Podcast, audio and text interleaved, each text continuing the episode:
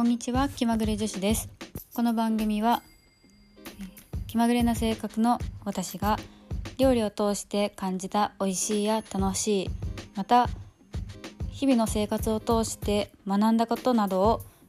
気ままにシェアしています。皆様お元気でしょうか？はい。最近すごく暖かくないですか？もう一気に冬が終わって春が来たのかなっってな思っててすごく嬉しいですね。私寒いのがすごく嫌いなのでもうこのままどんどん暖かくなってくれともう切実に願っています。はい。春でもちょっと春を感じてショックだなって思ったのはすごい花粉で目目というか鼻が痒かったり目が痒かったりするなって最近思ってたのでそれはそれでちょっとしんどいなと思っています。なんか私花粉症になる年とならない年があって なんかここ23年全然大丈夫だったんですけど去年くらいから鼻じゃなくて肌に来るようになってそれ最初は花粉症って気づかなかったんですけどすごい何て言うのかな。毛羽立つというか乾燥がすごいし化粧品も何も合わん化粧水とか乳液とかが全然合わなくなってお肌の曲がり角なのかなって思ってたんですけどいろいろと調べていくと花粉のせいなのかなっていうところに行き着きましてこれが噂の揺らぎ肌かと思ってちょっと念入りにケアをしようかなと思っているところです。はい、今日はちょっと、えー、私が最近感動した春菊のお話をしていこうかなと思っています。私は1週間に、えー、1回から2週間に1回くらいスーパーに買い出しに行って、えー、買いだめをするんですね。でその時に、えー、青野菜葉っぱ系の野菜を、えーまあ、23種類買うんですけど、まあ、1つはキャベツか白菜、まあ、その時の安いものを買ってもう一つが、えーとチンゲン菜か小松菜か水菜が同じコーナーにいつもあるんですけどその中で一番安いやつを買うっていう感じでいつもやってるんですね。でそれがなんとなくまあそのローテーションみたいな感じでいつも行った時に安くなってて、まあ、なんかちょうどいい感じにあ今日はこれにしよう今日はこれにしようみたいな感じで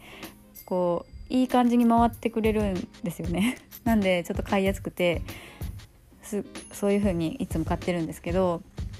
この前たまたま春菊がお勤め品コーナーにあってお勤め品コーナーっていうのがちょっと古くなった野菜というかちょっと傷んできてあの定価で売れなくなってしまった野菜があの貯めてあるコーナーがあるんですけど私はそこからあの食品ロスとかのことも考えて、まあ、すぐ食べればいいかっていうことで、えっと、そこのコーナーによく行くんですけどそこに、えっと小まえー、小松菜じゃなくて春菊があったので、まあ、ちょっと買ってみようと思って、えー、久し久しぶりに食べてみたんですね。もうなんで久しぶりかっていうとなんかちょっと癖があるっていうイメージだったんですよ私の中で。でそれが子供の時のイメージだったんでわざわざその大人になって、まあ、一人暮らしを始めてわざわざその癖がある食材何に使おうかなって思う食材を一人で食べきるのってちょっと勇気がいるなと思って自分でその春菊を買ったことがあんまりなかったのでちょっとチャレンジしてみようと思って買ってみたんですね。ねそしたらこれがまた結構美味しくってもう感動したんですよ。はいななんかこの苦味というかそのなんか程よい苦味となんかちょっと爽やかな感じ。爽やかなのかな？なんか野菜今までその3種類をこうローテーションしてきた中でちょっと別の味だったから新鮮だったのかな？すごく美味しく感じてもうそれから結構そのルーティンの中に春菊も入ってきてちょっと楽しくなってきたところなんですよ。でこの味付けがどんな感じがいいかちょっと考えてみたんですけどあのまあオーソドックスにすき焼きによく入れると思うのですき焼き風で、えっと、甘辛く炒め物をする時に使うのが、まあ、一番最初に取り入れる料理としてはおすすめかなと思います。なんかサラダとかにしても美味しいみたいなので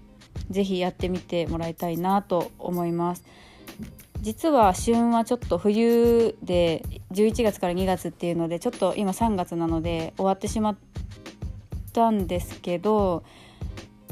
是非、まあ、スーパーには通年で売られていると思いますのでこのポッドキャストを聞いて気になるなって思ってくださった方がいればぜひぜひ試してみていただけたらなと思います。はい今日はこんなところで以上にしたいと思います。聞いてくださってありがとうございました。